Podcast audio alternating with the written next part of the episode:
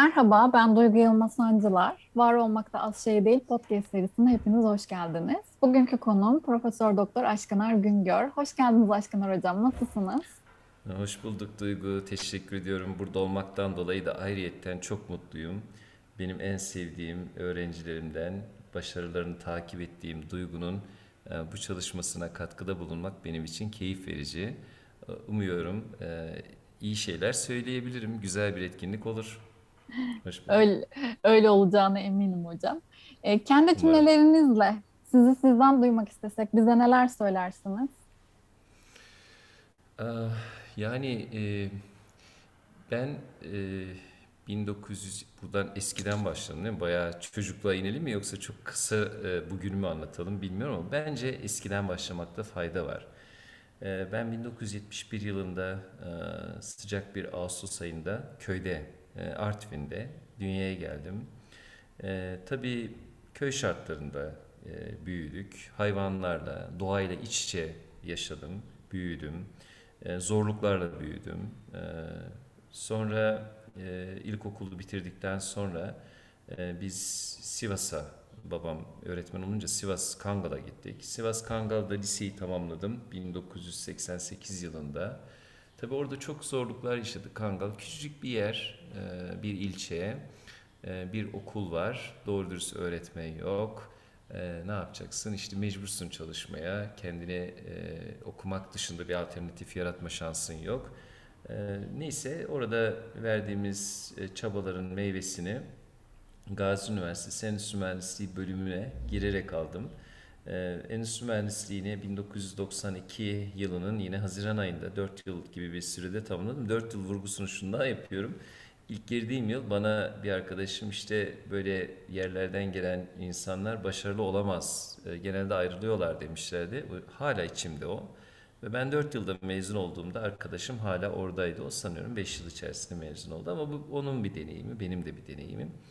Ee, sonra işte 93 yılında ben Gazi Üniversitesi'nde araştırma görevliliğine başladıktan sonra da bir fırsat doğdu ve yurt dışına Amerika Birleşik Devletleri'nde hem master hem doktorumu doktorumu tamamladım. 99'un yıl sonunda da e, Denizli'deki Pamukkale Üniversitesi'ne dönüşümü yaptım ve ondan beridir de Denizli'de hatta Denizli aksanıyla söyleyeyim dinleyenler için Denizliliyim.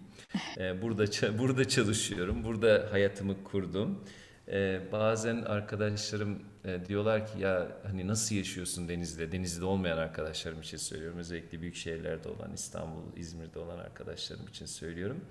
Ben diyorum ki insan her yerde yaşar. Eğer yaşamayı başarırsa, oraya adapte olmayı başarırsa, e, keyfini e, yaşamaya e, çaba gösterirse, o, o bölgenin fırsatlarını görürse ben her yerde çok mutlu olunabileceğini düşünüyorum. Bence Denizli e, benim ihtiyaçlarımı karşılıyor. Tabii bazı yönleri e- eksik ama onu da kendi çabanızla ister istemez e, doldurabiliyorsunuz.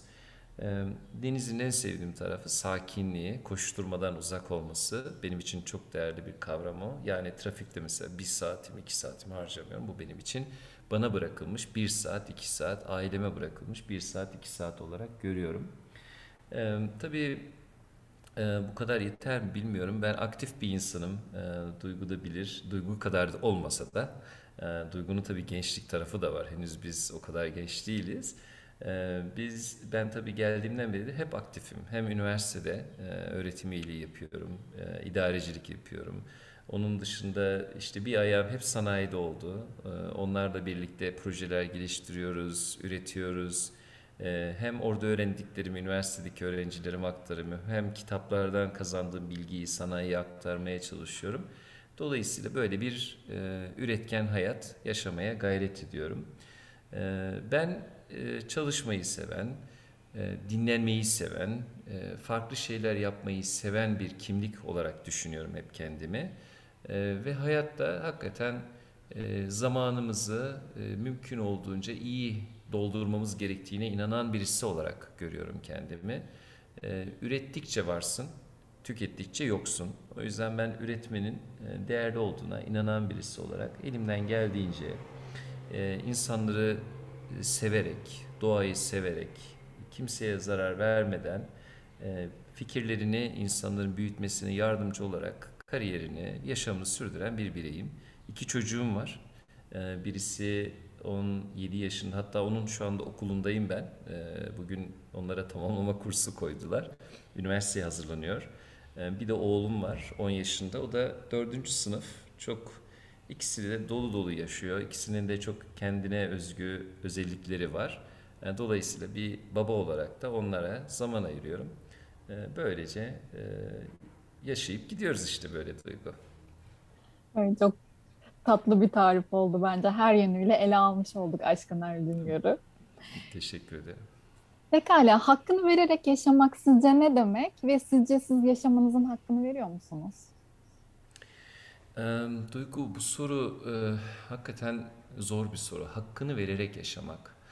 Ee, ben insan kaynakları yönetimi dersi verdim. Artık vermiyorum ama arada bir yine bu tür e, konuşmalarda hep şunu söylüyorum. Öğrencilerime de hep şunu söyledim. Bazen dördüncü sınıf öğrencilerinin dersine girdiğimde şu soruyu soruyordum. Bazen biliyorsun sen de insan kaynakları alanında uzun yıllar çalıştın ve çalışmaya devam ettiğin için iki tane kavram var stratejik planlamada. E, diyorum ki misyon ve vizyon kavramları. E, dönüyorum misyonu tanıdıktan sonra arkadaşlara şunu soruyorum. Diyorum ki misyonunuz nedir? Misyonunuz nedir sorusunu sorduğum zaman yani e, varoluş nedeniniz nedir diye sorduğum zaman herkes bir duruyor. Yani ya ben varım çünkü annem babam beni yaptı diyorlar bazen. Bazıları varım diyorlar. Hocam ben para kazanmak istiyorum diyor bazısı. Bazısı bir sürü şey söylüyor tabii. Farklı farklı cevaplar geliyor ama birçoğunun hazırlıksız olduğunu bakışlarından anlıyorum. Ee, vizyon sorusuna da aynı şeyi sor- sorduğumda gelecekle ilgili tek düşünceleri var. Yarını görmek. Yarın bir olsun da hocam hayırlısı ona göre bir karar veririz diyorlar. Şimdi ben e, tabii bu tanımları kendim için de yapmadım o yaşlarda. Yani lisede de yapmadım. Ama bazen hakikaten e, mizaç denen şey etkili olabiliyor. İnsanı e, yönlendiren gizli bir kuvvet bana göre o. Ve insan bazen kendi misyonunu kendisi yaratabiliyor. Ben e, misyonumu ya da varoluş nedenimi e, temel bazı şeylerin üzerine kurduğumu düşünüyorum. Yani e, biraz önce de kendimi tanıtırken aslında söylemeye çalıştığım e, bir kere sevginin çok değerli olduğunu ve bu eksende yaşamak gerektiğini, e, kimseye e, zarar vermeden, çevreye yaşayan hiçbir şeye zarar vermeden, e, onlara değer katarak yaşamanın gerektiğinin benim misyonum olduğunu düşünüyorum. Yani bu kim olursa olsun. Bazıları beni üzüyor, ben onları üzüyor olabilirim ama altında hep onların gelişmesine yönelik belki eleştirilerim var. O yüzden ben kendi misyonumu böyle görüyorum. Şimdi bunu niye anlattım? Hayatımı e, ben nasıl dolu dolu yaşıyor muyum dediğim zaman e, bu misyonun farkındaysanız eğer dolu dolu yaşamak gerektiğini de idrak etmeye başlıyorsunuz. Zamanınızı iyi kullanmanız gerektiğini idrak etmeye başlıyorsunuz. E, adapte olmanın, uyum göstermenin önemli olduğuna e, e, inanmaya başlıyorsunuz. Biraz önce söyledim. Ben Denizli'ye geldiğimde Denizli tabii Boston gibi büyük bir şehrin ya da Ankara gibi büyük bir şehrin yanında kıyas götürmez imkanları bakımından. E, adapte olursanız burada hem siz mutlu olursunuz hem siz buraya değer katabilirsiniz. Dolayısıyla adapte olabilme yeteneği, ben buna bazen bu kalemunluk diyorum ama bu kalemunluk bazen yanlış anlaşılabilir. Ben burada iyi anlamında söylüyorum. E, uyum göstermek gerçekten çok değerlidir. Çünkü siz uyum göstermediğiniz ortamda hem mutsuz olursunuz hem siz sistem tarafından dışarı itilirsiniz. Dışarı itilmektense o sistemin eksiklerini düzeltmek adına mücadele etmek için o sistemde var olmanız lazım. O ekosistemde var olmanız lazım. Dolayısıyla ben bunu yaptığımı düşünüyorum. Ee, yani bulunduğun yerin hakkını vermenin çok önemli olduğuna inanıyorum. Bu bence hayatını dolu dolu yaşamak için gerekli. Bir de dengeli yaşamak. Ben hatırlıyorum e, Duygu Amerika'dayken e, doktor hocam e, işte yaklaşık 6 yılımız birlikte geçti onunla. Bana dedi ki Aşkın Er dedi seninle ilgili ben şöyle bir şey söylüyorum. Bu çok güzel bir şeydi. Sen çok dengeli yaşayabiliyorsun. Yani hem doktorun yapıyorsun ki doktora zor bir süreçtir. Yapanlar bilirler ya da yapacak olanlar bilsinler öyle söyleyeyim. Permanent head damage olarak geçiyor biliyorsun değil mi Duygu? Evet. Yani kalıcı kalıcı beyin hasarı diyorlarmış buna PhD için. E, pek o kadar değil ama bazen tabii etkileri olabiliyor. Bazı arkadaşlarımız için oldu. E, dedi ki sen bunu dengeli yapıyorsun. Yani sadece ders çalışmak ya da m, işte üretmek değil ama aynı zamanda e, içinde bulunduğun şehrin e, güzelliklerini fark etmek, sosyalleşmek adına iyi başarıyorsun dedi. Bu benim için çok önemli bir geri bildirimdi. Hakikaten bakıyorum, sanıyorum öyle yapıyorum. Yani hayat çünkü sadece çalışmaktan ibaret değil. Hayat kaçırılacak bir şey değil. Şu anda söylediğim şeyi ben geri alamam. Şu anda konuştuğumuz anı bir daha geri alamayız Duygu. İz bırakıyoruz ikimiz de biraz önce seninle giriş öncesi konuştuğumuz gibi. Dolayısıyla ben hayatın her açıdan dengeli yaşanmasını, dolu dolu yaşanmasını e, bekliyorum. Tabii eksikliklerimiz yok mu? Yani keşke ben de bazı insanlar gibi daha fazla gezebilsem, daha fazla dünyada yapılması, görülmesi gereken şeylerin içinde bulunabilsem. Ama onların e, karşılığında yaptığım şeyler kötü değil. Onların karşılığında onu yapamamanın karşılığında yaptığım şeyler de hala hayatımı e, dolu yaşamama yardımcı oluyor. O yüzden hayatı dolu yaşamak için ben e, kendime bir dediğim gibi temel ilkeler çerçevesinde zamanımı iyi kullanmak e, gerektiğini düşünerek e, öyle yaşıyorum ve bana göre fena değil hayatım. Yani dolu dolu yaşıyor muyum? Evet bence ben öyle düşünüyorum. Yaşıyorum yani. Bir sıkıntı yok. Peki ne güzel. Aslında birazcık böyle e, bonus bir soru hazırlamıştım size. Başarı kavramına yaklaşımınızı da çok beğeniyorum. Çünkü biraz ona da değinmiş olduk. Ama yine Evet. de biraz bahseder misiniz? Başarıya bakış bakışınızı. Valla Duygu bu e, konuda e, açıkçası e, insan gelişen bir varlık. E, ve ben e, kendimin iyice e, birçok insandan aldığım feedbackle, yaşadığım deneyimlerle e, geliştiğimi düşünüyorum. Ve bazı kavramların e, ne kadar e, farklı yansıtıldığını düşünüyorum. Mesela bunlardan bir tanesi biraz önce senin söylediğin, konuştuğumuz başarı kavramı. Başarıyı biz çok farklı tanımlıyoruz. Başarı çocuklarımıza mesela başarıyı şöyle diyoruz. Yavrum eğer sen doktor olursan başarılısın. Eğer doktor olamazsan mesela iki yıllık bir grafik tasarım bölümüne gidersen örneğin başarısızsın. Çok çok yanlış bir şey bu. Başarı bence biraz önce benim söylediğim gibi hayattaki e, varoluş gerekçeni, seni mutlu eden şeyi fark edip e, yaşamak demek ya. Yaşamak hakikaten tek başına büyük bir başarı. Ben bazen doğum günlerini kutlarken diyorum ki bence bu doğum gününü niye kutluyoruz? Biz bir yıl daha başardık, yaşadık yani. En büyük bence kutlanması gereken şey bu. Yaşamın ta kendisi. Bunu yaşarken e, ben yaşayacağım diye başkalarına zarar vermeden yaşamak, başkalarını tüketmeden yaşamak, başkalarının e, ortak değerlerimizi e, incitmeden yaşamak. Ben yaşamının e, bu eksende olması gerektiğini düşünüyorum. Bazen hani e, daha önce de e, hatırlarsın belki üniversite yıllarında söylemiştim. Bu Amerikalı düşünür Waldo Emerson'ın e, 19. yüzy- yüzyılda yaşamış e, bir düşünür diyor ki yaşamak çok basit diyor aslında. Yaşamak hayatta birisi senin varlığından mutlu oluyorsan bil ki başarılısın. Bir kişi dahi olsa fark etmez. E, bu eksende düşündüğün zaman başarı çok kolay bir şey. Bu, bu rahatlatıcı bir şey. Çünkü başarıyı sen ne kadar büyük bir unsur olarak, büyük bir kavram olarak atfedersen, bunun içerisini arabayla, lüks yaşamla, e, işte ne bileyim kariyerle, başkalarının üstüne hem de basa basa çıkılan kariyerle görürsen eğer aslında sen başarısız oluyorsun. Çünkü sen birilerini mutlu etmiyorsun. Birileri senin varlığından dolayı belki mutlu olmuyor, huzursuz oluyor. O yüzden başarı sadece bu tür günümüzün sanal gerçekliğiyle kazandırılmış olan ögelerde değil, daha derinde bir yerde. O yüzden ben basit yaşamının e, hakikaten hayatta birilerine mutluluk vermenin, e, kalıcı has- e, iz bırakmanın, kalıcı eser bırakmanın e, en değerli başarı olduğunu düşünüyorum. Kalıcı eser illa çok büyük bir eser olmak zorunda değil. E, Küçük katkılar, toplumun belleğine sağlanmış küçük katkılar, birinin mutluluğuna kazandırılmış küçük katkılar bence başarının ta kendisi. Bu dediğim gibi rahatlatıyor ve bu rahatlık insana birçok anlamda doğal olarak farklı şeyler ve fa- fazla kazanımlar sağlıyor. Ben böyle görüyorum e, Duygu. Sizi bugünkü siz yapan, sizi bir adım ileriye çok adım kendinize götüren en büyük farkındalığınız ve aksiyonunuz neydi?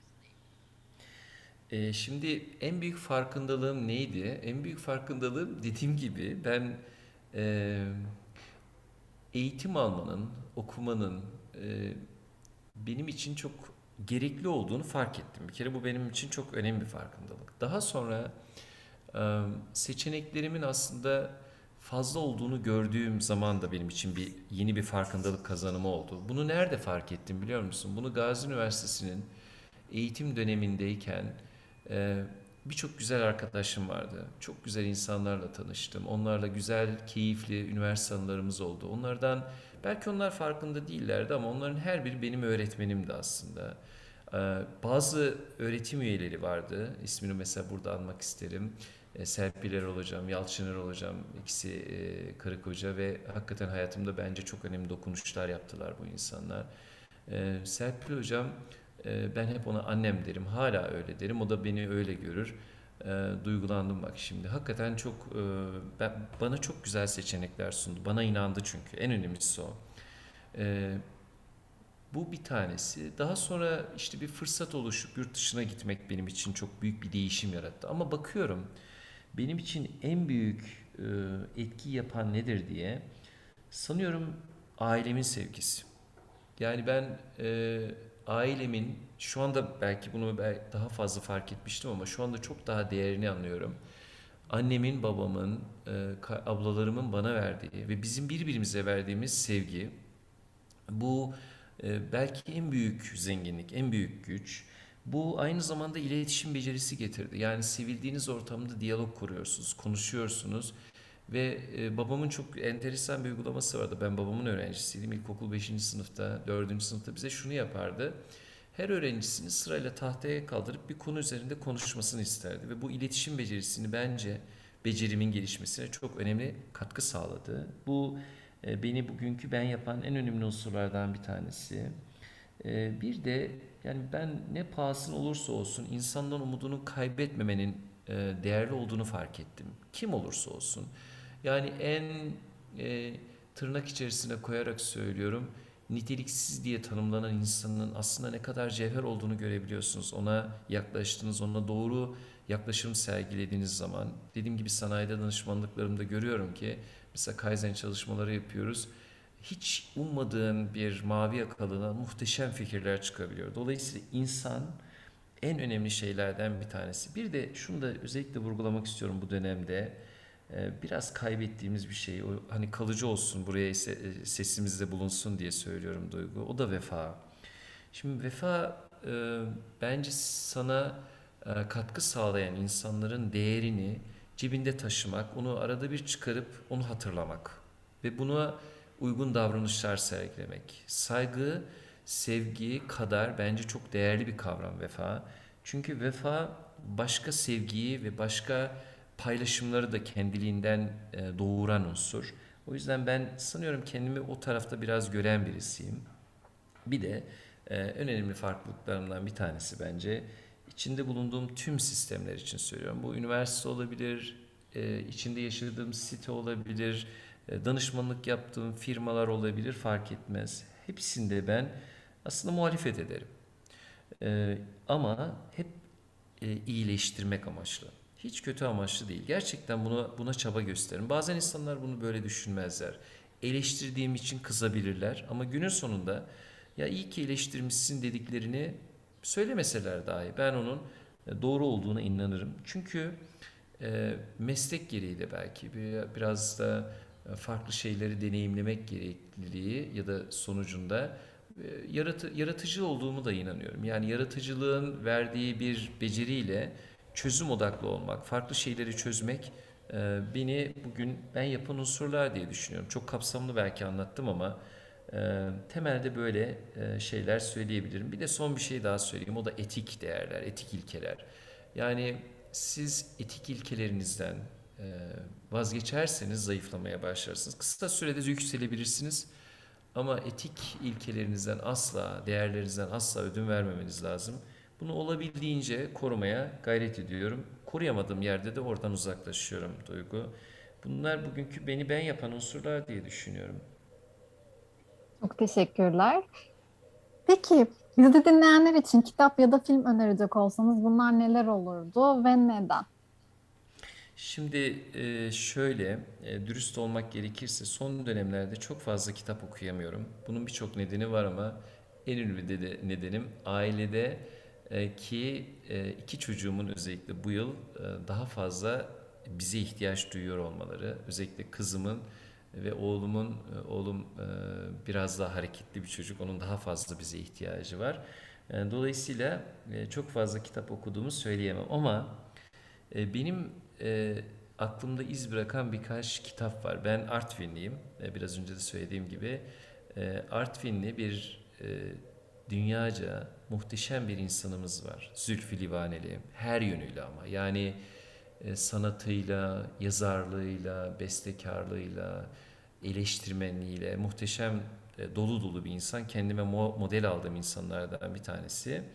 E, Dolayısıyla onun kitaplarını ben seviyorum. Çünkü konuları ele alış biçimiyle. Mesela bir hatırlıyorum Mutluluk kitabını, bir hı. adayı, bir huysuzluğu. Çok hakikaten çok güzel kitaplardı ve iz bırakıyor. Toplumun sorunlarını öyle güzel bir dilde anlatıyor ki e, siz o sürecin içinde yer almış gibi hissediyorsunuz. O, o acıyı, o hissi size tattırabiliyor. Dolayısıyla onu seviyorum.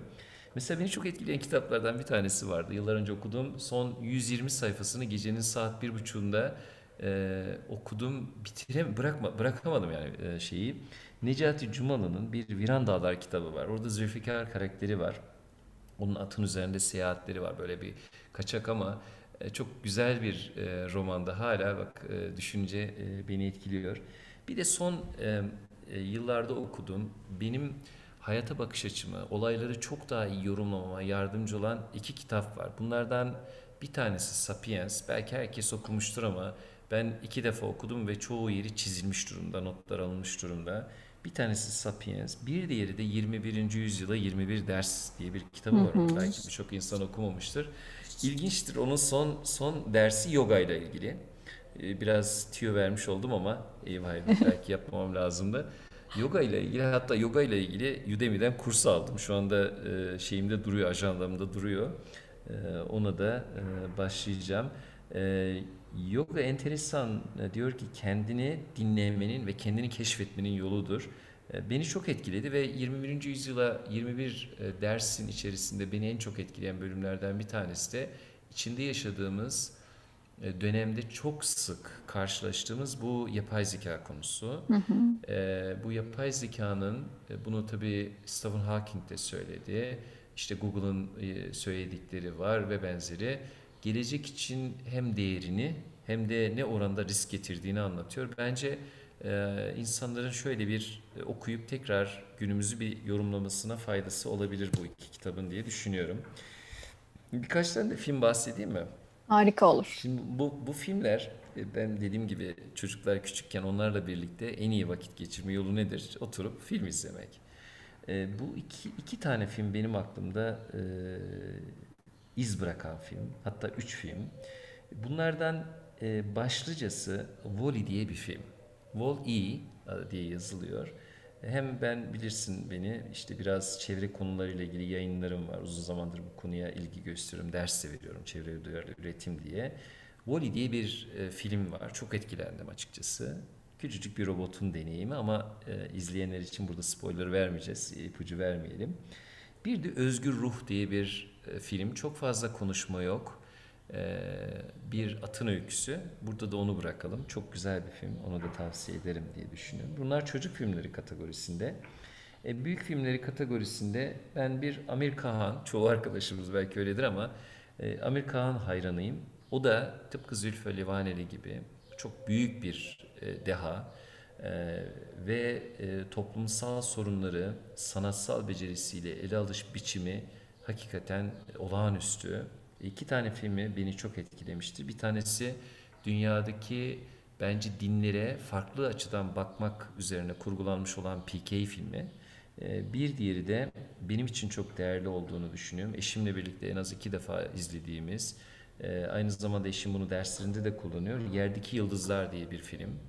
E, toplumun aslında öğretilerinin, eğitim anlayışının ne kadar dogmalardan ibaret olduğunu ibret verici bir şekilde anlatan bir film. Öğretmenlik mesleğinin ne kadar kutsal bir meslek olduğunu anlatan bir film. E, mutlaka izlemesini tavsiye ederim eğer insanlar izlemedilerse bizi dinleyinler. Bir de ben son dönemde Netflix'te bir film izledim. Dedim ya çok nadir e, kitap ve film izleyebiliyorum ama bunlardan bir tanesi Green Book diye bir e, film. Hiç umutlanmamıştık. Öyle tesadüf eseri açtık, izleyelim dedik. Ve beni çok etkiledi Green Book e, filmi. E, biraz olsun şöyle bir tek cümleyle söyleyebilirim. Biraz e, e, Amerika'daki siyahi ırkın yaşadığı olumsuzluklar üzerine kurgulanmış ama ele alış biçimi olağanüstü bir zeka ürünü. Çok çok beğendiğimi ifade etmek isterim. Tabii hepimizin bildiği işte ne bileyim bir de Lion filmi var. Leon diye de yazılıyor. O da çok e, beğendiğim filmlerden bir tanesi. Saymaya kalkarsak tabii çok fazla olur ama benim e, benim için iz bırakan filmler bunlar. Bir de Forrest Gump'ı unutmadık tabii onu da söyleyelim. Belirtmiş olalım. Hele Pekala. müziği, hele müziği bayılmışımdır yani müziğine. Sen de müzik konusunda çok ilgili ve yetenekli birisi olarak e, bunu tahmin ediyorum ki biliyorsundur zaten Forrest Gump'ın e, film müziğini. Evet. Bu müzik konusunda da anılarımız var biliyorsunuz. Bölüm marşı falan Çok. yapıp bestelemiştik ve söylemiştik. Ah Duygu, hala senden alacağım var. Şarkı söyleyeceksin bana. Hatta bak bir bu e, podcast'e de girsin. Kızın da bir e, e, senin gibi e, müzisyen olma yolunda aynı zamanda. Daha doğrusu hobi e, penceresinde bir düet istiyorum ikinizden. Tamam? Tamamdır. Söz vermiş Tamam. olayım. Anlaştık. Tamam. Peki sizinle yaptığımız bu bölümün adı ne olsun? Ya bu e, bu bölümün adı ne olsun? E, Yani açıkçası e, ben bölümleri nasıl isimlendirdiğini bilmiyorum Duygu ama ben bu bölümün adına e, şöyle e, diyebilir miyiz acaba? Sevgi diye koysak mı? Yani hayatı sevmek de diyebiliriz. Çünkü Tamamdır. insanların bir bölümü bence kendi hayatını sevmiyor, kendi yaşantısını sevmiyor. Yani başkalarının hayatının konforu için yaşamını sürdürüyor. Ben öyle görüyorum. Kendi hayatını sevmek, yaşayan her şeyin e, değerli olduğunu bilerek onlara genel olarak hayatı sevmek ya. Hakikaten hayatı sevmek diyebiliriz. Güzel oldu. Peki bundan sonraki bölümün adının ne olmasını isterdiniz? Ee, söyleyeyim mi? Umut. Aşkınlar hocam geldiğiniz için çok teşekkür ederim. İyi ki varsınız ve hep var olun isterim. Aa, Duygu çok teşekkür ediyorum. Ee, bu fırsatı bana verdiğin için. Ee, senin gibi çok başarılı olduğunu, hayatını dolu dolu yaşadığını gördüğümüz e, bir öğrencimiz, mezunumuz daha doğrusu kariyerinde çok güzel yerlere gelmiş ama her şeyden öte hayatını dolu dolu yaşayan birisi olarak bana böyle bir fırsatı verdiğin için, bu keyifli sohbet için çok teşekkür ediyorum. Umuyorum küçük de olsa dinleyicilerimize katkı sağlamıştır. Bu fırsat bana şunu da sağladı. Kendimi e, anlatırken, düşüncelerimi paylaşırken kendime bir e, yeniden bakma fırsatı buldum konuşurken. Bu benim de gelişmeme katkı sağlayacaktır mutlaka.